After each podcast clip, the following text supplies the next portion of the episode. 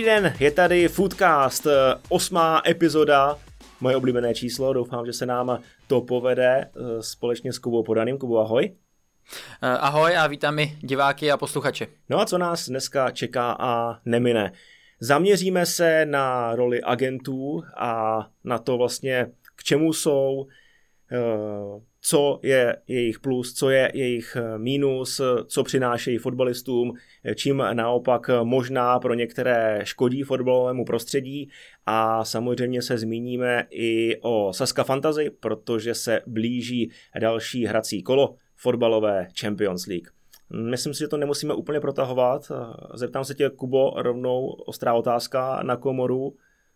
Kolikrát si dostal dotaz, telefonát, typu ahoj, viděl jsem tě hrát, moc se mi líbil, eh, chtěl bych tě zastupovat, máš, máš nějakého agenta? Eh, no telefonátů zase tolik nebylo, nicméně potom, když samozřejmě eh, všichni jsme měli ty sociální sítě, nebo pořád máme, Facebook tehdy vlastně frčel, bych to řekl, nejvíc, tak tam těch zpráv chodilo mraky. Jo? Občas se někdo taky ozval, jak říkáš, ale tam těch zpráv chodilo strašně moc a když jsem byl ještě mladší, tak eh, musím říct, že jsem tomu dával nějakou váhu, že mě to samozřejmě lichotilo. Nebudu říkat, že ne, když ti někdo řekl, hele, mám o tebe zájem, měl bych pro tebe klub, eh, bavím se tady třeba jako s nějakýma eh, představitele určitého klubu a, ty by měli zájem, a klidně řekli, máš agenta? Říkám, jo, jako mám agenta, nicméně tam samozřejmě možnost nějaké kooperace. No a těch lidí jako bylo fakt jako hodně, jo, to my se k tomu samozřejmě v průběhu tady toho pořadu dostaneme, jak to celé vznikalo, ty agenti a jakým způsobem eh, na tom trhu byli regulovaný. Takže to, i tam byl ten důvod, proč v podstatě jeden čas jich psalo opravdu hodně a nebylo to jenom mě, ale, ale my jsme se o tom vždycky bavili s klukama, ať už teda v kabině nebo, uh, nebo i s jinými z jiných týmů, že, že to je takové jako kolorit, že ty agenti píšou velmi často, ale musím říct, že to byly hlavně takový ty menší, vlastně agenti, který si třeba ani se neznal, ty mm-hmm. jména, a ty psali, no, anebo zahraniční, ty psali taky jako dost často. Jo. Zmínil jsi na to, jak vlastně vůbec agenti vznikli, kde se vzali, tak uh, zkus nám o tom trochu povyprávět. No, já jsem si to načet, že jo, když jsem věděl, jaký téma budeme dělat a, a bylo tam pro mě hodně překvapení. Uh, agenti nějakým způsobem se začali ve fotbale objevovat v nějakém roce 1885, kdy ale fungovali diametrálně jinak, než, uh, než fungují nyní. Předtím se spíš zaměřovali nebo byli hlavně uh, jako skauti pro kluby, kde oni vyhledávali ty talenty po, různě po světě nebo po té zemi, kde působili Eh, hlavně teda v Británii, protože tam to začalo a vlastně těm klubům ty hráče dohazovali. Viděli vždycky jako šikovný eh, hráče, tak ho dohodili a z toho měli samozřejmě určité provize, eh, měli zisk. Ty jsi říkal rok 1885? 1885. Jo, tak jaký měli zisk tenkrát, slepici a vajíčka? Jo, to počkej, to se tak, to se není tak daleko, jako úplně, to není tak dávno, jako. A takže tam jako ten fotbal se v tu dobu potom začínal jako profesionalizovat postupně už to jako se do toho začalo, eh, začalo proudit více peněz a proto tam byla možnost eh, nějakého zisku. Jo? Takže jak oni byli úplně odměňovaní, to upřímně jsem eh, nedohledal, možná tam taky byly nějaké naturálie, co já vím, ale takhle postupně ty agenti vlastně začali. No ale potom bylo vidět, že ten do toho fotbalu proudí mnohem víc peněz. No a že u těch hráčů je taky možnost, že potom těm hráčům slibovali, ha, tak já jsem schopný ti tady prostě vyjednat jako lepší kontrakt, jo, já jsem schopný uh, ti tady najít jako lepší klub a něco podobného, jak už je to teď. Takže samozřejmě uh, oni se přesunuli na tu druhou stranu barikády, když to takhle řeknu, a začali zastupovat hráče. No a tím, že potom eh, hlavně v té Británii přišel, přišel na trh vlastně, přišla na trh televize a televizní práva, ze kterými vlastně ze kterých plynulo spousta peněz, tak těch agentů přibývalo a přibývalo a samozřejmě každý chtěl být součástí toho, za prvý, že to je fotbal, nejpopulárnější sport eh, na světě, takže tam těch zájemců a lidí, kteří se o to zajímali, bylo hodně a taky tam prostě plynuli a tekly tam velký peníze a každý viděl možnost prostě se tam na tom přivydělat, přiživit, anebo prostě jenom dělat to, co ho baví. Mm-hmm. Takže v tomhle... Povídej.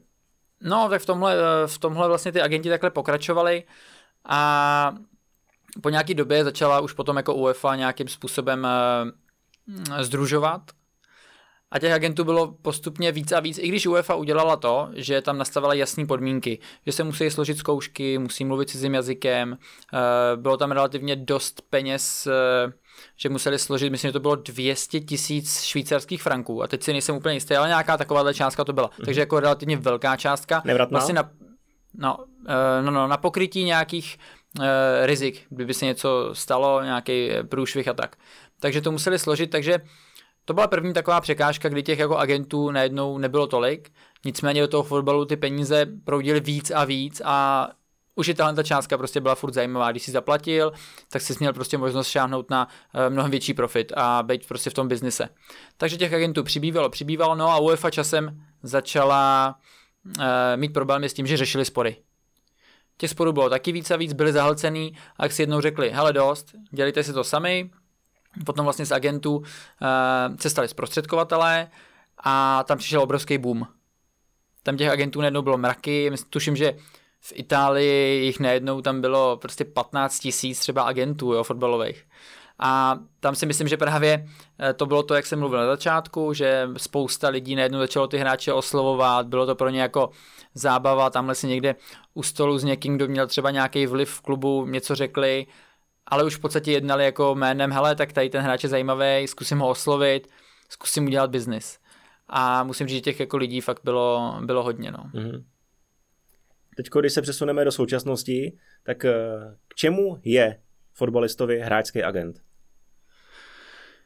Eh, pojďme si říct, že jako hráč ty v podstatě děláš to, co ti je vlastní. Mm-hmm. Běháš po zeleném pažitu, snažíš se co nejlíp trénovat, být co nejlepší, dávat spoustu gólů, eh, nahrávat nebo jim zabraňovat. Jo? To, je, eh, to je úloha hráče. Ale ty ještě jako mladý hráč hlavně, ty nemáš možnost potom, když si chceš někam posunout dál, Uh, tak nemáš možnost jako dělat si nějakou, když řeknu administrativu, nebo vytvářet si nějaký kontakty, kdybys chtěl třeba přestoupit. V podstatě ani nemáš tu znalost toho, já, jak ty smlouvy mají vypadat, jaké jsou náležitosti a, a co si můžeš říct. Prostě jsi vlastně v tomhle tom uh, strašně zranitelný. Mm-hmm. Jo, hlavně ta česká, myslím, že ty český lidé ti ještě jako můžou třeba pomoct rodiče nějakým stylem, ale taky, když potom jdeš do nějakého velkého klubu, uh, kdyby jsi přestoupil, ať už to je Sparta, Slávě, tak uh, ty nevíš prostě, co tam jsi schopný si v tu dobu nějakým způsobem vyjednat. Jo? Hodně jo. toho slyšíš, ty hráči mezi sebou se baví, ale v tomhle tom je ten agent prostě pro ty hráče důležitý, že on má ty zkušenosti, on ví, eh, jakou taktiku má vlastně třeba použít v tom vyjednávání a dokáže hlavně buď tě nabídnout někomu, nějakému klubu, kde by se mohl chodit, anebo ty nabídky přijímat a v podstatě eh, nějak si říct s tebou, hele, má to smysl, nemá to smysl, myslím si, že bychom měli třeba hledat dál. Jo, takže ten agent si myslím, že v tomhle věku, hlavně v tom brzkým a nějakým tom produktivním je hodně důležitý. A asi se shodneme na tom, že jít k jednacímu stolu a bojovat za svoje peníze s, s majitelem nebo se sportovním ředitelem je pro hráče asi těžší, protože to vedení na tebe potom může koukat třeba i skrz prsty, než když to za tebe dělá nějaký ten agent, nějaký ten zprostředkovatel, se kterým jsi domluvený na nějaký hranici pod nějakou cifru, že už nepůjdete, nebo naopak eh, má jasný zadání, kolik z toho musí vytřískat, jestli tam mají být nějaký podpisové bonusy, jaký budou prémie a tak, tak je asi jednoznačně lepší, když to řeší někdo za toho hráče, aby ten hráč se v očích toho vedení trochu nediskreditoval. Eh, rozhodně tam jde o to, že ty, ty hráči nejsou manažeři. Jo, tam prostě, když vyjednáváš, tak e, jsou to jako ostrý lokty. Jo, tam musíš nějakým způsobem i vědět, e, co si můžeš dovolit, ty musíš, ty musíš vědět, e, jakým způsobem e, máš klidně i nahodit jako nějakou částku, jo, tam to není, prostě to není úplně rovný jednání, když to řeknu tak, že uh, si každý řekne. Logicky hráč chce co nejvíc a ten klub chce zaplatit co nejméně. Přesně tak a, a ty z toho klubu jako hm, často nejsi schopný dostat na první dobrou, hele, co se schopný mi dát. Jo, takhle to, takhle to nefunguje a v tom ty agenti mají mm, samozřejmě strašně moc zkušeností, protože to je jako jejich job a jejich business. Asi mají i přehled, viď, jak se ty platy pohybují v těch jednotlivých klubech, takže ví, co je třeba blbost, co je hodně reálná částka a pod co třeba nepůjdem, protože by byl podhodnocený.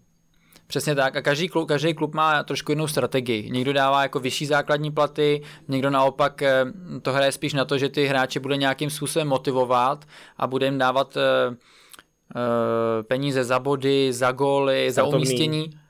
Přesně tak, startovný, s tím, že ale tam je vlastně pro toho hráče to může být lepší, většinou ten hráč na to přistoupí tehdy, když si řekne OK, když budu zdravý, budu mít formu, tak si vlastně vydělám i víc, než jsem si třeba řekl na tom základním platu, když jsem sem přišel. Jo, když, když jsem vlastně e, to jednání započal. Takže občas se to jako řeší takhle.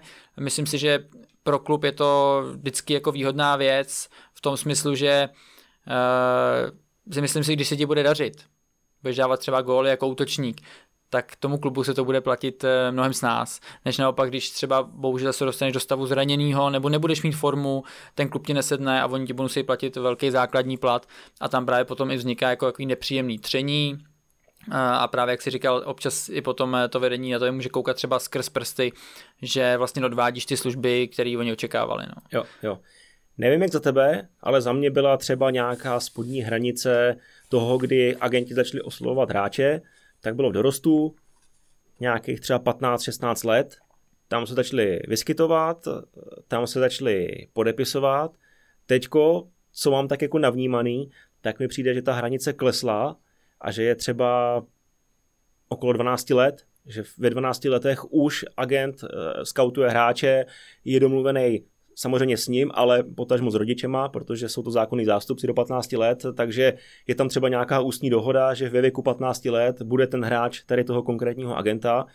Eh, jaká je podle tebe ta optimální hranice, kdy je to ještě OK a kdy to OK není, protože 12 mi přijde jako strašně brzo. Za A rozpoznat nějaký talent a za B prostě jsou to furt pro mě děti, který se ti mají bavit a neřešit úplně agenty. V tomhle to máš pravdu. Ten náš český rybníček si myslím, že je dost malý a je pravda, že za těch posledních x let, když byla ta zlatá éra 96 a trošku dál, tak eh, nám ujel vlak lehce, jo. Nebudem si nalhávat, že jsme prostě tam, kde jsme byli dřív a teďka eh, těch hráčů jako takových úplně těch super kvalitních, kteří dělali takový ty velký přestupy, i když teďka už se to docela vrací, ale mluvím třeba o tom období 10 eh, let, 10 let zpět, kdy to takový nebylo, kdy jsme prostě nebyli schopni prodávat ty hráče tak eh, intenzivně ven do nějakých vyspělých lig za nějaký jako slušný peníze. Já ti do toho skočím, vybavím si vlastně, že Sparta hrála ligu mistrů a prodávala hráče tam byla snad jednotná cena 4 miliony euro nebo dolarů a za tu částku šli snad všichni Homolové, Šírlové a mm. Marešové a, a spol, Hipšmanové možná, tak všichni měli podobnou částku, to byl takový strop za kterou odcházeli hlavně teda na východ, vydělali si luxusní peníze, super, ale asi to nebylo takový, no, pro západ. No ale v té době taky ta, ta částka znamenala něco jiného, než znamená teď. Určitě. Uh, ale uh, v tomhle směru teďka najednou ty agenti ví, že musí, že tady zaprý jako nějakým způsobem přetlak, že oni musí prostě ty hráče si fakt nějakým způsobem uh, začít eh, schromažďovat jako mnohem dřív, než tomu bylo dřív, že prostě jim to potom někdo jako vyfoukne, eh, takže jak si řekl, oni u ní se na nějaký hráče jezdí dívat už mnohem dřív než 15 let. Jo. Ví o nich, možná tam jsou i nějaké jako ústní dohody, eh, ten agent je schopný si myslím jim pomoci v tomhle věku, mladším. A čím? Ale... Ve 12 letech? No jako v těch 12 letech, víš? No a čím? Jo, čím? No tak, když tam přijde třeba agent, tak je schopný nějakým způsobem Uh, nevím, jestli jako úplně zalobovat u trenéra, ale třeba je schopný doporučit klidně jako přestup někam jinam, jo?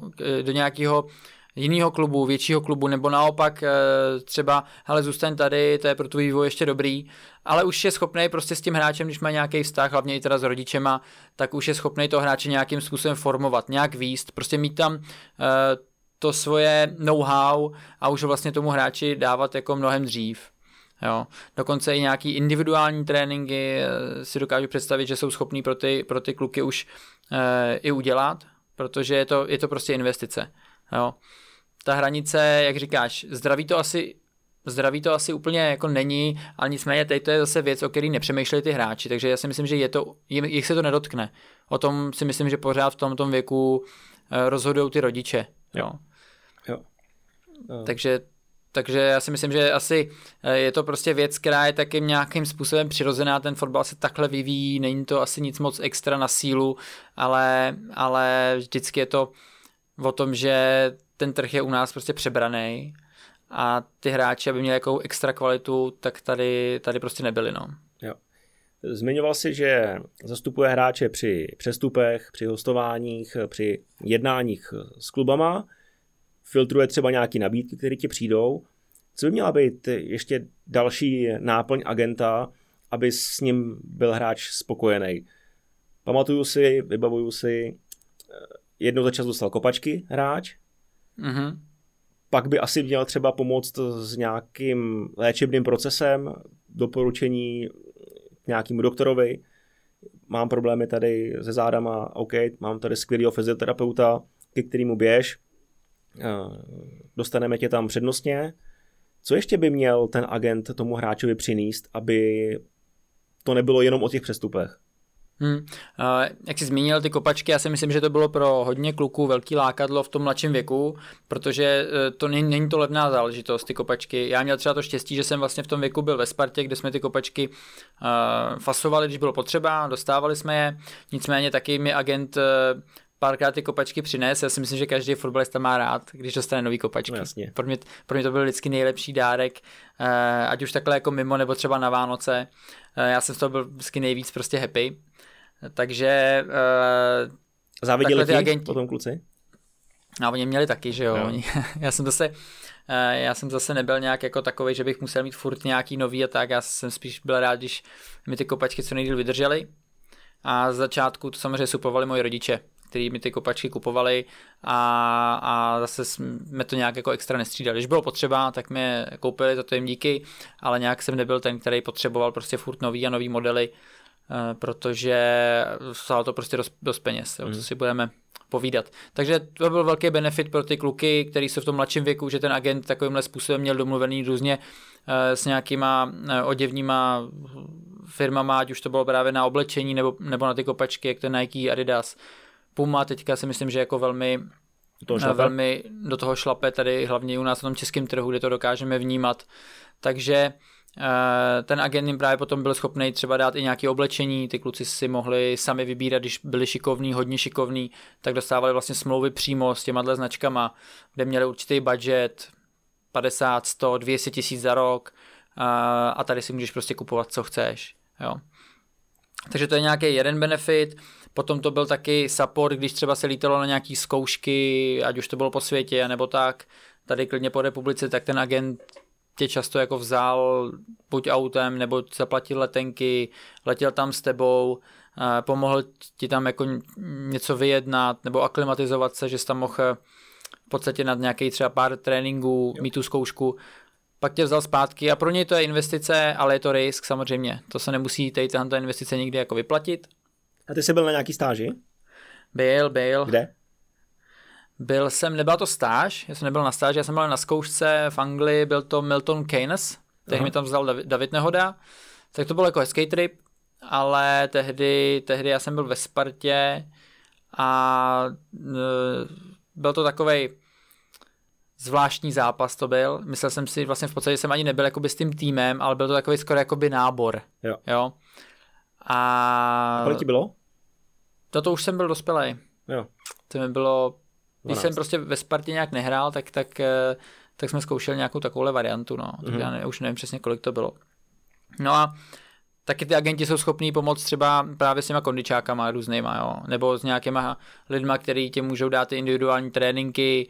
Vím, že třeba hráči ze Sportinvestu využívají přes svý agenty datovou analytiku, mají prostě různé schůzky a briefingy, kde uh, s těma analytikama e, nějakým způsobem rozebírají ty své výkony a to, kde se můžou posunout a, a kde třeba je tlačí bota, takže e, ten agent je schopný se, po tobě, se o tebe postarat jako po všech stránkách. Ale ne každý to dělá, ne každý má vlastně takovou vizi. Jo? Někdo prostě chce, někdo si říká, hele, já ne, nebudu fungovat tady tou cestou. Myslím si, že třeba o to se mají postarat kluby, nebo ty hráči sami.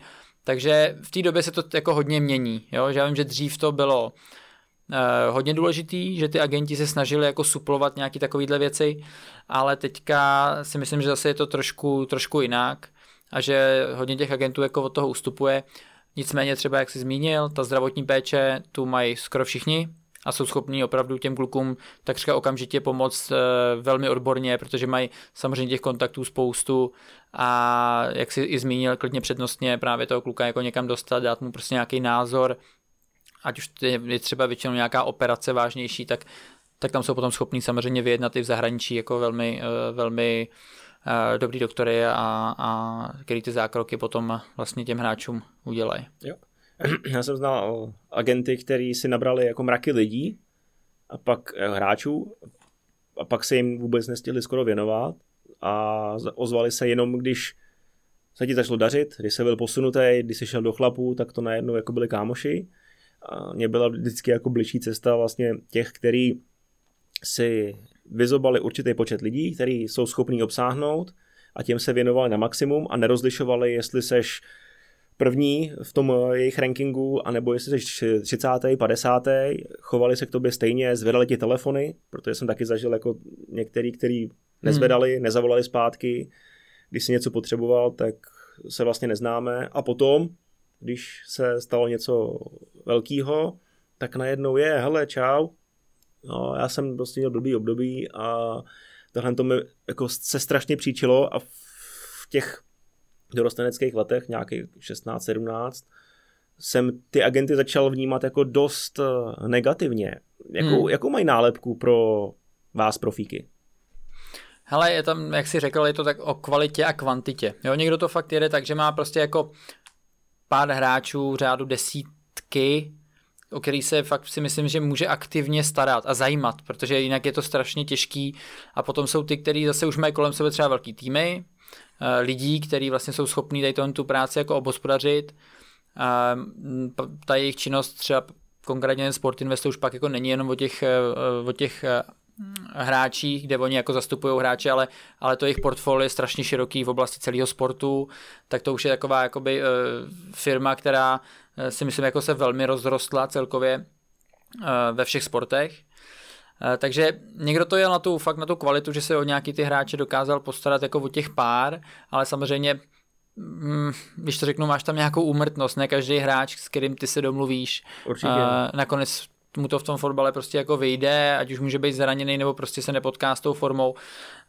Takže v tomhle směru uh, každý má tu strategii jinou a vlastně i na základě tohohle si myslím, že potom uh, najednou všichni jako nabírali spoustu hráčů a čekali vlastně kdo se uchytí, kdo, kdo v tom věku, kdy se to jako rozděluje, ať už ten přechod vlastně z dorostu do chlapu, kdo jak to zvládne a kdo nějakým způsobem se v podstatě prosadí sám, jo, protože někdy se stalo, já jsem byl ve Spartě a, a teďka si měl Mm, v tom jednom týmu uh, hráčů, tam nás bylo třeba 20, no a když 14 z nich mělo stejnou agenturu, tak jako jak, jak jsi věděl, že pomůže tobě, když na pozici ještě na, třeba na stejný tam máš, uh, tam máš prostě kluka, který má taky jako uh, agenta tady, jo, takže v tomhle směru to právě asi bylo o tom, aby ty kluci jako, samozřejmě což je správně, aby jako sami se prosadili, jo. Hmm ale, ale pak je tam ten support právě, říkám, těch individuálních tréninků a tady tohodle, kdy ty agenti jako investují do těch hráčů, jo. Mm-hmm. Ale ono je lehký prodat,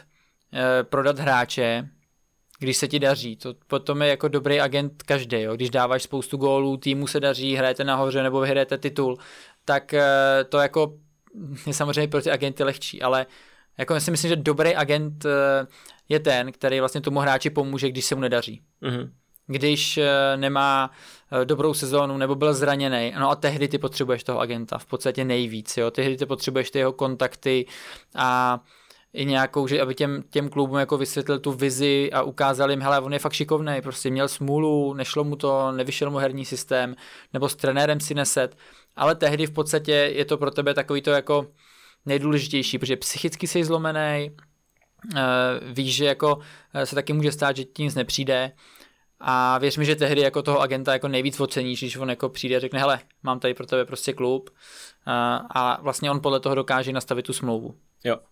Ještě k těm eh, věcem, který by mohl poskytovat eh, agent, tak eh, patří mezi, nebo na to portfolio starání se o leasingy, bankovní účty, zařizování, nějakou pomoc s hypotékama, takovýhle jako věci z finanční oblasti, protože nebudeme si asi nalhávat, ne každý fotbalista, ať to není jenom fotbalista, sportovec, je úplně finančně gramotný, tak eh, měl by pomáhat i v tady té oblasti eh, agent, nebo už je to na jiného člověka? Ale já bych primárně ještě se vrátil vlastně úplně na začátek s tím, že vlastně hráč si najímá agenta. Mm-hmm. Jo, já, já jako takový to, když to řeknu po lopatě, já tomuhle nerozumím, tomuhle biznisu. Najímám si jako tebe, chci, abyste mi v tom, tom segmentu pomohl, protože já chci být na hřišti, chci se soustředit na fotbal a od vás chci pomoct. To ale neznamená, že všechnu tu zodpovědnost a nějaký ty rozhodovací pravomoci hodím na něj. A taky takový hráči jsou, kteří řeknou, hele, mě to nezajímá, prostě když potřebuji podepsat smlouvu, tak agent to vyřídí, udělá tohle a já to pak jenom podepíšu.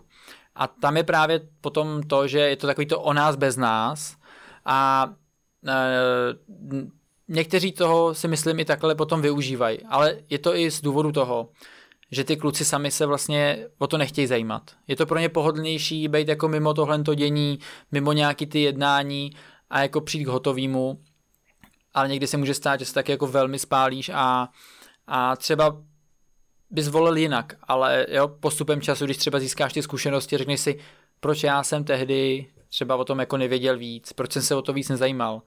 Jo, takže si myslím, že ty kluci eh, by jako o těch krocích s tím agentem měli mluvit, protože není to jako jenom, není to tak, že ten agent by jim to nechtěl sdělovat.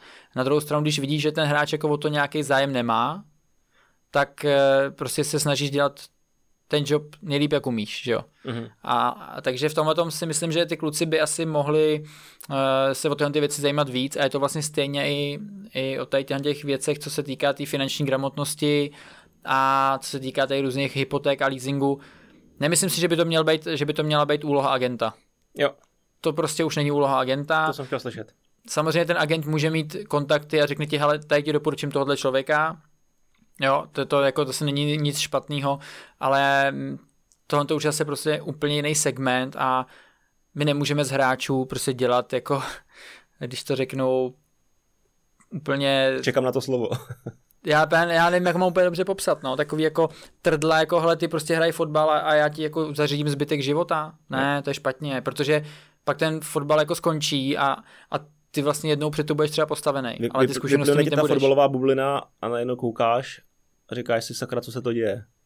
Jo, jo, jako je dobrý, když ti s tím pomůže, ale to neznamená, že to bude úplně mimo tebe. Jako za mě to někdo zařídí, jo, já o tom nechci slyšet. To hmm. si myslím, že není správně i do toho jako budoucího života, hlavně kvůli těm zkušenostem, který ty vlastně jako získáš a víš, jak se ty věci mají. Jo. Ale fotbalový přestupový období je v létě a v zimě. Tam se asi nejvíc ty agenti dokážou nažvejknout ale vlastně to není jenom tady to období, že jo? Protože agenti jsou živí i z platu fotbalistů, odvádí se nějaký procenta, je to tak? Uh, hele, je to tak, já když to řeknu, jak, jak má většina hráčů teďka za mě správně nastavený smlouvy, tak, tak je to tak, že hráči vlastně agentovi přímo, když mají tu smlouvu s agentem, jako peníze neodvádí ze svého platu. Takhle jsem to měl vždycky nastavený já, že ten vlastně agent si to vyjednával s tím klubem. Ono ve finále je to takový dost podobný v tom, že ten klub má prostě určitý budget, který prostě na tu pozici, na toho hráče chce vynaložit. Takže ono sice potom ty nedáváš jako přímo tomu agentovi ze svého eh, to fíčko, mm-hmm. ale vlastně ten agent to dostane od toho klubu, takže ten tvůj plat je třeba jako ponížený, že jo, nedostaneš prostě tolik. Jo. Je to furt o nějakým kompromisu, eh, ale to neznamená, že jako ten agent by tě nějakým způsobem bral na hůl. Takhle prostě je to jejich job, takhle je to správně nastavený, ale dřív tam prostě byli, byli i kluci, kteří tam měli jasně striktně nastavený jako hele, dáš mi prostě 10%, 15% z platu, co ti vyjednám. Jo, a ono to na jednu stranu může být vlastně jako, když si řekneš, že to může být jako fajn v tom, že si řekneš, a ten agent vlastně tím pádem jako vyjedná uh, co nejlepší hmm. pro mě, co nejvíc, aby z toho měl on co nejvíc. Jo. No ale ty nikdy nevíš, tam, tam těch částek jako může jít víc, potom on si může vzít potom od toho klubu třeba víc jako z přestupu. Jo, to není, tam není nikde striktně daná částka. Já si myslím, že doporučená desetiprocentní uh, vlastně provize z přestupu. Doporučená, co UEFA eh, cca tak nějak deklaruje, ale ty částky jsou většinou no, nižší. Pak, pak tam jsou taky ještě jiní agenti, kteří mají jiný procenta. Uh, Třeba takový silnější z Itálie. Jo, jo, jo. No, tak, se dostaneme. jasně, k tomu se ještě dostaneme, no. Ale tam, tam je to prostě o tom, jak se ten agent uh, tohle to domluví, jo. Ale ta desetiprocentní hranice si myslím, že se už jako nepřekračuje, uh, že je to vždycky o nějaký domluvě. Hlavně ty agentský, agenti, třeba jeden má hráče podepsanýho a nějaký jiný najde klub a ví, že by třeba o tohle měli zájem a jsou schopni se domluvit. Mm-hmm. Jo, jsou schopní prostě se pošerovat potom na těch provizích, vlastně ty máš hráče, já mám klub, dáme to dohromady a, a na tom se takhle... situace a oba dva jsou spokojení, i vlastně hráč. Přesně tak, přesně tak, protože jako držet si jenom hráče a doufat, že, že pro něj ten klub najdeš, taky to není jednoduchý. Pokud tomu hráči se jako extra nedaří, eh, tak eh, je to potom, hlavně jak jsme říkali, je to o těch kontaktech, jo. takže uh, myslím si, že ty agenti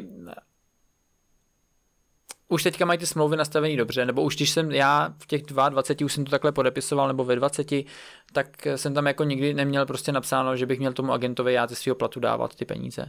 Mm-hmm. A ten agent si to vždycky s tím klubem nějakým způsobem sám dohodne. No a potom, když podepisuješ tu novou smlouvu třeba, vlastně nepřestupuješ, ale ten klub je tam, ten hráč je v tom klubu třeba tři roky a podepisuje další na tři roky, tak eh, ten agent to má taky provize. Je to vlastně třeba uh, jeden měsíční plat. Jo. jo. A teďka se to vždycky máš na tři roky, takže ty dostaneš jako za ten každý rok by měla být ta provize, myslím si takhle, jo. Jeden cca, jeden měsíční plat, jako většinou víc to není, jako jo. Mm-hmm. Taková aspoň byla praxe, kterou já jsem zažil, když jsem se o tom jako s těmi agenty bavil, ale e, prostě někdo je ten hráč je potom věrný nějakému tomu klubu, ale pořád to vyjednávání o té smlouvě je prostě o tom, že ten, hra, ten uh, agent tam musí jet, musí jako jednat a to, takže tu práci tam jako zastane. Jo. Kolik eh, agentů si vystřídal během své kariéry?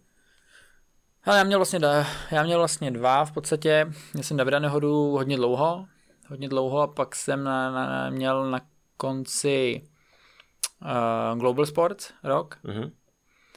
A pak jsem si řekl, že to budu dělat sám.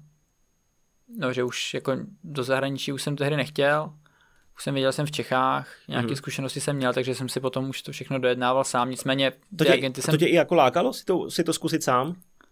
Nebo jsi nevěděl, nebo nevěřil si, že ti přinesou ještě něco tak jako skvělého, co by si nevěděl, neuměl sám zařídit si? No, já jsem si myslel, že už mi nemají moc co nabídnout, protože já už jsem nechtěl do zahraničí, tím, že jsem chtěl zůstat v Praze, a věděl jsem, že věděl jsem, co chci, věděl jsem, jaký jsou prostě moje možnosti, takže v podstatě už potom ta Dukla, když jsem prodlužoval smlouvu, když jsem pak šel do Bohemky nebo do Jablonce, tak už jsem si to řešil celý sám, mm-hmm. ale tak za ty roky jsem prostě nabral nějaké zkušenosti, ale kdybych šel třeba ven, tak musím říct, že asi, nebo rozhodně by bylo lepší, kdybych toho agenta měl. Mm-hmm. A jak se na to vlastně... koukali ty kluby, když si jednal sám za sebe ty? Mm, já jsem vlastně takhle nějak tím nějak neměl problém. Jsem se prostě sešel se sportovním ředitelem a domluval jsem se s ním sám podmínky. No. Tak jsme si pár, přeposlali pak pár mailů, uh, argumentovali jsme si nějaké věci, které tam v těch smlouvách byly. Mm-hmm. Uh, já jsem si říkal, proč to chci, z jakého důvodu. On mi říkal, ale máme takovýhle limit, nebo tohle to prostě tady neděláme. Takže jsme potom našli jako nějakou eh, společnou řeč. V podstatě už je jako do toho Slovanu Bratislava, já jsem si dělal jako sám tehdy smlouvu, když jsem byl ještě pod, pod nehodou, tak já jsem se vlastně tehdy tady v Praze, protože já jsem do toho Slovanu moc nechtěl a jsem si ještě říkal, že bych možná šel do Indie znovu, protože tam jsem měl jako zajímavou nabídku a nakonec se nám eh, měla narodit dcera v blízké mm-hmm. době, takže já jsem si říkal, že bude lepší, když zůstanu tady jako poblíž. Takže jsem se sešel vlastně s tím zástupcem tehdy toho slavnu Bratislava a jasně jsem mu dal své podmínky, za který jsem jako uh, schopen a ochoten tam jít. Jo. No a, a takže taky jsme se jako na tom nějakým způsobem pak dohodli. Ono pak samozřejmě počítáš, jako kolik eh, na nějakých těch bonusech a když se ti bude dařit a, a když uděláme tolik a tolik bodů a budu hrát, tak, tak si to nějak propočítáváš, jo? protože mm. z hlediska hráče je samozřejmě nejlepší a nejistější mít co nejvyšší základní plat, Jo, když se právě stane nějaký problém v tom, že se zraníš třeba, tak si prostě ty, ty bonusy jako mm, nevykopeš. Jo. Jo? Jo. A z pohledu klubu je to vlastně většinou jako obráceně. Takže takže tam musíš potom si to jako počítáš a nějakým způsobem musíš dojít ke kompromisu, protože to není tak, že že jako přijdeš a trefíte prostě stejnou, stejnou hodnotu a, a je to všechno uh, velmi rychlý. Ale kdo ti sehnal Indii? S kým jsi o tom jednal? Hele, Indii, já jsem tehdy vlastně, já jsem tehdy vlastně nechtěl podepsat už na Spartě novou smlouvu, už jsem jako nechtěl odejít na hostování, abych zase prodlužoval a to, takže jsem si nějakým způsobem seknul, že už, že už ne. To bylo po Řecku, kdy jsem měl dobrou sezónu a stejně, stejně mi to prostě do Ačka už pak jako nepomohlo na Spartě a řekl jsem si, já už jako lepší hostování než v tom Řecku mít nemůžu. Jo. Byl jsem tam nejvytíženější hráč a myslím si, že jsem hrál slušně.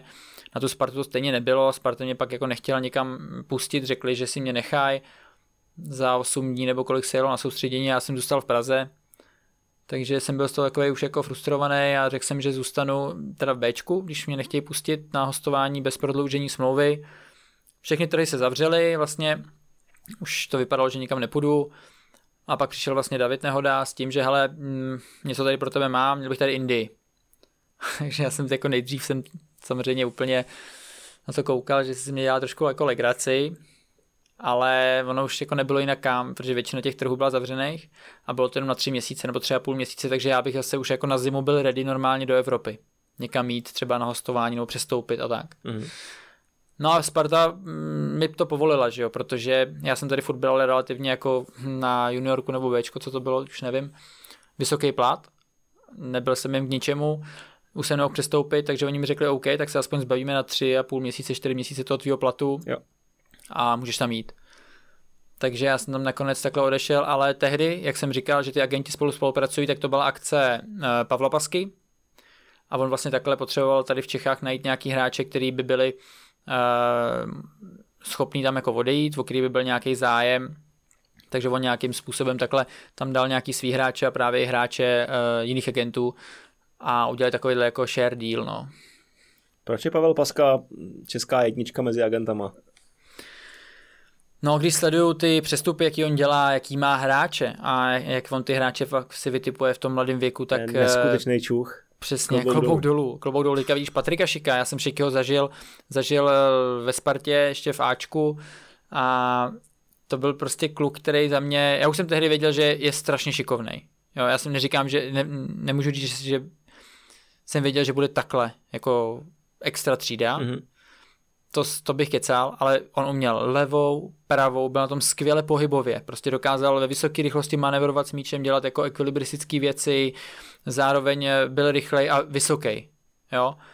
Ale ještě nebyl úplně prostě vyzrálej, hodně mu vyčítali, že jako bez míče eh, to není úplně ono, že vypadá tak jako, že ho to nebaví v těch tréninkách nebo v zápasech to ten tehdy byl Martin Hašek, myslím si, že ho tím jako, že ho toho kluka jako dost, dost lámal, jo, ono, ten Patrik takový projev jako měl, ale to, co on uměl, hmm. to prostě musel vidět jako na tom tréninku, jo, byl skvělou střelu jako v oběma nohama, fakt byl výborný. No a pak se to zlomilo vlastně tou bohemkou a podívej se, kam moc se dostal, jo. Takže myslím si, že Paska má to má fakt čuch, teďka má Karabce ještě, dělal velký přestupy, přesně Hloška, to jsou prostě mladý pušky, jo. Součka prodat do Premier League za takovýhle peníze taky, jo. E, skvělý, no a předtím Rosa, Baroš, e, to jsou jako velký jména, jo. Takže v tomhle tom on prostě to vidí, no. Jako, jak, jak řekl to správně, jako je, je tady přestupová jednička, myslím si, že tohle to asi nemůže jako nikdo moc extra rozporovat. To určitě. Když jsi se ještě bavil se spoluhráčema, který měli agenty třeba, končila jim smlouva a odcházeli, protože víme, že přetahování eh, hráče se smlouvou, když má smlouvu s agentem, tak se nesmí. Tak eh, jaký byly ty nejčastější důvody toho přechodu k jinému agentovi? No tak většinou ty hráči jako nebyli spokojení s tím, eh, s tím? že jim ten hráč, že jim ten agent nepřines prostě nějaký angažma. Mm-hmm. Vždycky čekali, že prostě někam přestoupí, že dostanou uh, lepší peníze, jo. To je, to je prostě to, že jak jsem říkal, to, to krédo, když se těm klukům třeba nedařilo, nebo trošku se jim dařilo, tak eh, čekali, že to prostě přijde hned. Čekali, že hned jako někdo po nich chňapne a že oni prostě budou fakt jako vydělávat, eh, vydělávat eh, vyšší částky, než mají teď. Musím říct, že samozřejmě ty občas ty, ty výkony ty vidíš trošku jako jinak, než ve skutečnosti třeba jsou. Hmm. Jo, že tak taky jsem si někdy myslel, že to je skvělý a výborný. A, to je na Real. a nakonec to byla Kalkata. to... Přesně, a pak jsem šel do Atletika Kalkata. Říkal jim, atle, Atletico, Atletico a já jsem se viděl Ale v Madridu. podobný, je, je to skoro stejný. Jo, přesně tak. Takže uh, v tomhle směru si myslím, že ty kluci jako někdy mají jako velký oči a myslím, myslím si, že eh, ten přechod tomu jinému agentovi ti jako nějak výrazně pomůže, ale vždycky je to na tom hráči. Když ten hráč hraje dobře, když dává fakt spoustu gólů, nebo je dobrý, tak se prostě nějakým způsobem prodá sám. Tam už to jsou takové jako niance, kdy ten agent ti jako v tomhle tom, když se ti fakt daří, asi jako pomůže. pomůže. Není to zase asi tak extra velký rozdíl. Tam, tam vždycky záleží na té kvalitě toho hráče. No. Hmm. A, a tam ty, ty, ty kluci jsou schopní vlastně teďka podepisovat smlouvy na, na tři roky s agentem, to je jako limitovaný a když jako chceš mezi agenty přestoupit, tak ty bys měl vlastně jako právě, aby nebylo to přetahování, tak ty jako hráč bys měl před koncem té smlouvy, ty máš jako dvouměsíční výpovědní lhůtu, tak jako oznámit tomu agentovi, uh, hejte, já nejsem spokojený s váma z tohohle a tohle důvodu, uh, nekomunikujete se mnou, nebo neplníte tu smlouvu třeba tak, jak máme, tady napsanou, odstupu od smlouvy. A potom eh, vlastně tady ten nějak sbor agentů, teďka přesně vím, že neřeknu úplně tu instituci, jak oni, eh, oni se pod ní združují, tak oni potom vlastně tyhle, ty, eh, tyhle ty ukončení smlouvy potom vyhodnocují, jestli jako je oprávněný nebo není. Jo. jo. Ale když ti těsně končí smlouva, tak správný postup by měl být, že ten hráč jako vyjádří agentovi to, že už s ním neprodlouží a teprve potom nějakým způsobem může zahájit oficiálně jednání jako s nějakým jiným agentem. Jo na, na závěr bych to trochu odlehčil. Jaká je nejbizarnější historka, kterou se kdy slyšel, že chtěl hráč po agentovi? Nějakou věc. A to bylo cokoliv. Ty brď, tak to teďka nevím. Já jenom vím, že jako teďka jeden tady hráč se mnou hrál, tak vím, že... Vlastně jako jeho... Ne, ne, ne.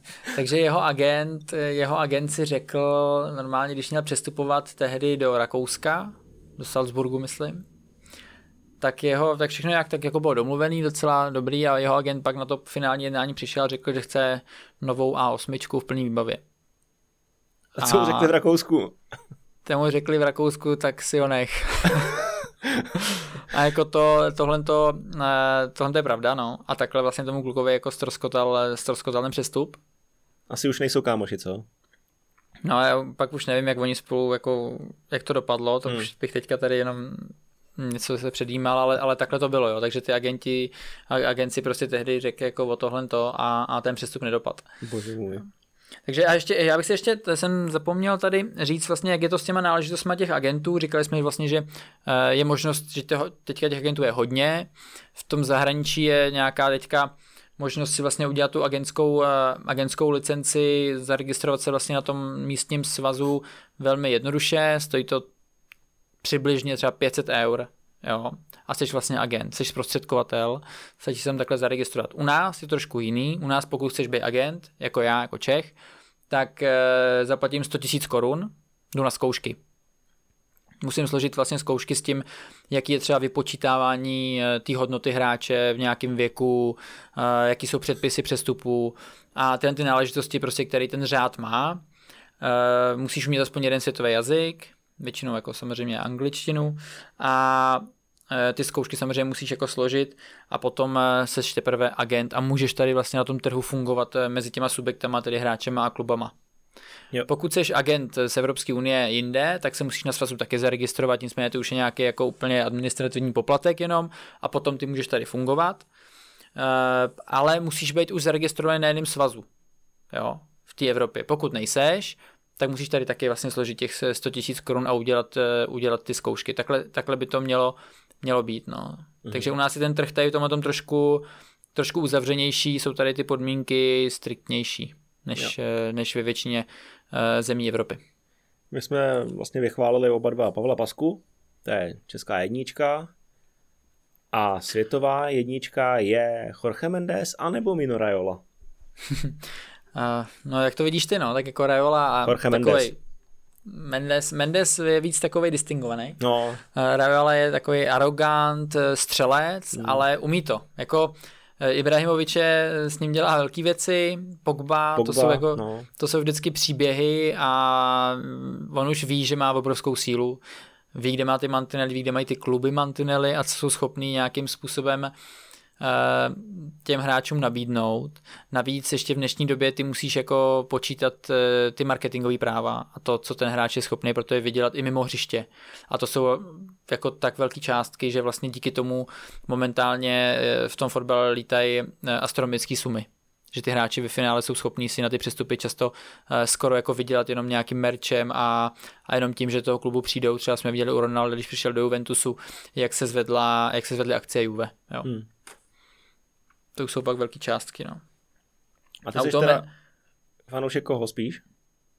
Mně se spíš líbí přístup toho Mendese, no. Je takový hmm. víc, uh, víc odtažitý, není ani vlastně tolik vidět, jako třeba ten Reola, protože ten vždycky samozřejmě vypustí nějaký velký, uh, velký kredo, no. prohlášení do toho, do toho éteru a, a ono to pak jako rezonuje. Já si myslím, že ho jako musí nenávidět v těch klubech, protože on je sedře z prachů, hmm. ale oni s ním musí jednat, protože fakt jako má top kvalitu. Jo, teďko Erling Haaland, tak kolik peněz na něm on udělá? to budou desítky milionů euro. Jo, tak jako tu, tu pozici si nějakým způsobem vyšlapal sám, dostal se tam, kde je a teďka může ve finále, když má skoro prim na tom trhu, tak, tak si může diktovat, protože ty hráči zase uh, na to slyšejí. Vidějí, že, že je šikovný, že dokáže prostě ty hráče dostat do top klubu, ještě jim vyjednat uh, top smlouvy, takže ono zase jako teď už v této pozici nemá problém si najít jako nový, nový playery tak a, oni se asi hlavně budou sami, viď? Právě no, právě no. Takže ale to je, tak to je tím, každý vždycky, když nějak začíná, pak se někam dostane a je v tom úspěšný, tak uh, ta cesta by se mu měla nějakým způsobem vyplácet. Hmm. Ještě něco, co bychom chtěli říct o agentech? Já si myslím, že jsme to tak nějak jako Já se projeli, myslím. projeli celý, no. Tam agenti si myslím, že jsou schopní vládnout fotbalu, jo, že mají, mají prostě hm, ty kontakty, ať už mezi klubama, mezi těma lidma, co v těch klubech o tom, o tom rozhodují, o tom sportovním dění a mají hráče. Jo, hmm. a jsou jako nedílnou součástí toho fotbalu. Myslím si, že momentálně prostě bez nich by to nešlo. Jo, nebo šlo by to hůř a vlastně by to šlo i hůř pro ty hráče. Jo, hmm. ten, ten hráč by jako ač třeba někdy není extra spokojený, tak eh, si myslím, že hlavně při těch přestupech v zahraničí nebo do zahraničí ten hráč není schopný eh, to prostě obsáhnout sám. Pojďme na Ligu mistrů a to je zase další kolo a další kolo Saska Fantasy, co my spolu hrajeme. Musím říct, že se nám teďka dařilo líp v tom druhém kole, hlavně teda tobě. Tobě taky jo. Mně se, jako, mně se dařilo líp než v tom prvním, což neznamená, že to bylo furt super, ale, ale to zlepšení tam je. Takže to, eh, to mě teda těší. Já už zmíním tebe, ale měl jsi 84 bodů. No, to je což... lepší, když to zmíníš ty, než já. No, měl jsi 102, byl jsi 122 uh, v žebříčku, což si myslím, že Uh, už je slušný a celkově jsi na 138 bodech a jsi uh, kolem 170. místa. Takže uh, jdeš nahoru, tak jak jsem tě favorizoval, tak jsem rád, že to nebyly jen nějaký planý řeči tady do éteru. Můj cíl je skončit do 50. Jako do 50 let, jo? No tak to, sko- to jsem skončil už dávno. do no, 50 takže, tady v tom žebříčku. Takže uh, uvidíme, jestli nás teda teďka jako kolik lidí nás porazí, no, jako mě, já jsem byl Dost. v tomhle kole 1424. Jo, uh, hmm. takže si myslím, že to není zase taková to jako, jako nějaký zlatý střed, ne? Ne, ty tady bylo 8, myslím, že tam je 8 tisíc lidí tak, v žebříčku. Už? No, já jsem dobrý, Super. jsem dobrý. Jsem dobrý, Taky prostě nahoru, měl, trošku smůlu jsem měl. Zase. No, Uh, ale tak hráči, který vlastně, kterým se dařilo nejvíc, to byl Salah, Vaneken a Sané, ty měli 13 bodů, tam, tam jsme mohli udělat, já jsem samozřejmě neměl ani jednoho, takže jsem ne. ty body neudělal. takže jsem ty body neudělal, no ale uh, byly tam i překvapení, které si myslím, že jako hodně lidem, eh, hodně lidem Roztrhali tikety a zkazili Saska Fantasy. Přesně tak a tam musím říct, že to bylo jako překvapení uh, z těch největších a hmm. to byl Real Madrid, hmm. s Sheriffem Tiraspol, eh, prohráli doma 1-2 a teda jako příběh velký. Jo, viděl jsem tu radost samozřejmě hráčů Sheriffu a hlavně toho kluka, co dal gol. Já nevím, jestli jsi viděl, ale on eh, má dokonce na tyhle vytetovaný... Vykerovanou uh, pohár, ne? Ligy pohár, mistrů, pohár Ligy mistrů, no. A teďka dal takhle na, na Santiago Bernabeu, je to ještě, jo? No, no. Tak tam, tam dal normálně uh, gol uh, takhle v závěru a jako normálně mě by nikdo nechytil. Obral Real o všechny body. Já bych byl ještě teďko v komatu. Já bych to tričko hlavně, abych se ani neslíkal, abych to roztrhal, že jo. to, jako, to je fakt jako, eh, jako krásný příběh. příběh no. Krásný příběh, fakt. Ale jako eh, ty střely, jo, oni měli, eh, Real měl 30 střel ku čtyřem, jo, na bránu 11 ku třem, rohy 13-0. Ten, ten Real je prostě nějakým způsobem valil, ale, ale to je jak FIFA, když prostě hraješ a nedaří se ti hmm. a, a dáváš tyčky břevna, lítá to vedle a ten kluk ti dá z dvou breaků dva góly a je hotovo tak tam to bylo něco podobného, ale pro Sheriff Tiraspol to je, to je zatím ty první dvě kola jako obrovská pohádka. Hmm. Co teďko ve třetím? Na co se těšíš? Hele, ve třetím, já jsem si tady vzal, že mám dva taháky, jo, toho. A je to Atletico s Liverpoolem. Jasně. Takže uh, Atletico klasicky hodně defenzivní, ale nějaký body dělají, mají čtyři, nicméně skoro 2 ku 1. To není úplně uh, jako uh, žádný, to nejsou žádný ESA. Liverpool, ten to je asi opak, ty mají 6 bodů a jako dávají spoustu gólů v těch jejich zápasech padá, spoustu gólů. Takže já si myslím, že těch gólů moc nebude a skončí to, no, bojím se, že to bude 0-0, no teda. Že to Atletico to prostě umlátí, no. Možná a druhý tahák? A druhý tahák mám Ajax Dortmund. Jo, to budou gólečky. No, tam, tam, eh, tam si myslím, že by eh, pro ty útočící hráče jako tam něco mohlo napadat. Uh-huh. A ve finále jako tahák, mě to bude zajímat, já se na to fakt jako eh, podívám, bude právě Inter s šerifem Tiraspol, protože... jako bude pokračovat pohádka. Jestli normálně jsou schopní jako ve třetím zápase eh, porazit Inter, já možná, možná bude stačit třeba i plichta, že už? No, to si píš, mají no, nahráno 6 no, bodů. Takže jako, takže eh, v tomhle směru, jestli ta pohádka bude pokračovat, tak je to vlastně tahák. Jo, taky. Hmm. Pro mě, já, já se na to určitě jako označím si to a, a podívám se, no, jak jim to půjde. Na live sportu si dáš upozornění, notifikace. Stoprocentně. Já se těším na Barsu, čověče. No, Barca zklamání, velký, velký Dynamo zklamání. Kiev, jako po dvou zápasech mít skore 0-6, to je ostuda strašná. A jestli doma nefiknou Dynamo Kiev, tak je v tom klubu asi jako něco hodně, hmm. hodně špatně a musíte to celý překopat. Jo, je to teď blbý po přestupáku, ale trenér by to asi odnes hmm. a jako ty hráči musí zapnout, to nejsou takový jako nešikové, aby se jim takhle jako nedařilo a že ten faktor Messi byl skutečně tak obrovský, že to bez něj vůbec nelepí. To není Bohužel byl, no. Za mě asi byl, no, evidentně, ale já si myslím, že někdo to, někdo to tady z té naší dvojce predikoval nějak, že ta Barca nebude nic moc. Myslím, že ty jsi to nebyl. Uh, byl jste tady, no. Já jsem jako docela věřil. Říkal jsem s postup ze druhého místa, ale hmm.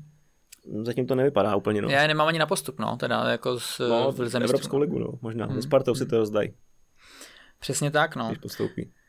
No a e, tutovky pro, pro tady Saska Fantasy jako zápasy je Chelsea Malmé, si myslím, že tam, tam každý čeká, že ta Chelsea je přejede. Hmm. A vlastně už zmiňovaný zápas Inter Sheriff. Taky každý čeká, že ten Inter ten Sheriff přejede, jo. No. A už čekáš třetí kolo na to, jo. Hmm. Takže... Jako, já bych byl možná opatrnější s tím Interem, no. Ten má skóre hmm. 0-1 po dvou zápasech, taky musí zabrat, ale Sheriff, ty jen jestli bude pokračovat v tom svém laufu. Hm, potěž pámu. Já jsem si vybral nějaký hráče zase. Mm-hmm. Brankáři. Emerson ze City, Jo, City, City hrajou sice venku, ale v Brugách myslím si, že by klidně mohlo uhrát, vychytat čistý konto. To samý Vojta Šťastny z Juventusu. Mm-hmm. Sice je drahej, ale 16 bodů.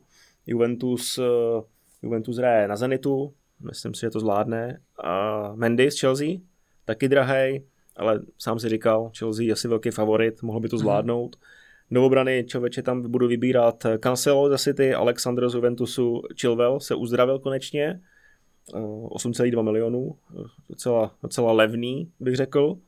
Může přispět i něčím do ofenzivy. Do zálohy Grealish, 16 bodů po dvou kolech, 8,6 mm-hmm. milionů se zadarmo. De Bruyne, jasně. Mason Mount, taky uzdravený. Chelsea opět by se opakoval. Velký, velký favorit. A do útoku Lukaku, Chiesa z Juventusu, a Haller 8,8 mm-hmm. milionů, 31 bodů ve fantazi, fantastický počin. Karim Benzema, Depay, jak jsem říkal, že Barca musí, tak Depay by klidně mohl o sobě dát vědět. 8,7 milionů celá málo. A takový jako želízko v ohni eh, Adeyemi v minulém eh, zápase dva góly, oba dva z penal sice, celkem 8 bodů, 9 milionů a Salzburg, eh, tak ten hraje doma s Wolfsburgem a myslím si, že by klidně mohl rozšířit svůj počet bodů ve fantazi. No já, já dám lehký typ jenom a to dám Lukaka, protože si myslím, že si v tom zápase zase prosadí, že Chelsea fakt vyhraje a on je, on je to je tank, no. Hmm, tam, tam, vidím, tam vidím, že, že asi nějaký jako bodíky za něj by tam měli naskákat. No. Na něj musí spolíhat hodně. O co no se a... hraje v Seska Fantasy? no hraje se o to samý, co minulý kolo, v podstatě každý kolo je teda znovu hodnocený, zase máte šanci eh, nás porazit, mě, mě už to je jako to zvládnete asi, ale, ale teďka třeba Davida, eh, ten, ten tu laťku nastavil jako taky to o dost výš ale máte možnost vyhrát opět sportovní zájezd dle vašeho výběru a samozřejmě eh, finanční ohodnocení, pro toho vítěze tam 9000 korun a zároveň ten zájezd a potom dalších, eh, dalších 20 tisíc je tam rozvrstvených prostě pro další výherce. Takže je o co hrát, je tady nová výzva, pokud jste neschytli první dvě kola, tak to vůbec nevadí, protože ta šance je opět úplně stejná. Takže nás pojďte vyzvat, nejenom nás, ale i, i ostatní hráče a ukažte, jak je dobrý jste trenéři. Přesně tak. My asi dáme, ne, svoje sestavy. Někam na sociální sítě. dáme ven, jo, dáme, Twitter. dáme na Twitter, na Twitter rozhodně. Pochlubíme se a pak do nás budou kopat lidi zase. A co se dá dělat? No, ty jsi teďka, ty jsi teďka tu reputaci uh, zlepšil, no. A, Uvidíme. Decentně, ale jenom. Uvidíme furt, ve středu. Furt tam jsou lepší. Uvidíme ve středu. Jo, přesně, zajíci se sčítáš pohonu. přesně tak. Dobroš, tak jo, těším se na třetí kolo ligy mistrů. Konečně se to rozjíždí. Ten repre fotbal mě nějak moc nebere, nevím jak tebe. Ano, no, jsem, tak liga jsem liga, rád, no. Jsem rád, že se vrací liga a nejlepší fotbalová soutěž na světě Champions League. Tak ty jsi rád, že budeš zase ve studiu, že jo? Na ligu, no. OK, tak jo, já díky, že jste nás poslouchali, věřím, že eh, jsme vám přinesli nějaký zajímavé informace, které se třeba nevěděli a těšíme se, že si s náma zahrajete Saska Fantasy. Davide, díky. A klidně nám ještě napište do komentářů, co si vůbec myslíte o agentech. Jo. Celá bych si početl. Něco třeba největší, no. největší přestup, který si myslíte, že jako tady český agenti udělali, no. No. Tam se to bude být, tam se to bude být. Tam se to bude hodně být, tam se to bude mlít a třeba už bude jeden přestup, který se ještě neudál, ale možná se v blízké budoucnosti stane. Uvidíme. Okay, myslíš, za kolik, myslíš, za kolik půjde hložek, jo? A kam? Hmm. Hmm. No schválně, dejte tip, no. Jo, pište nám, sledujte naše sociální sítě, co máme všechno, jo. Instagram, všechno. YouTube. Přesně, Spotify. Spotify, tam taky jedeme. Apple Podcast, všechny podcastové platformy. Takže Díky moc. Jo, mějte se, fajnově. Mějte se. Ahoj. nás. Ahoj.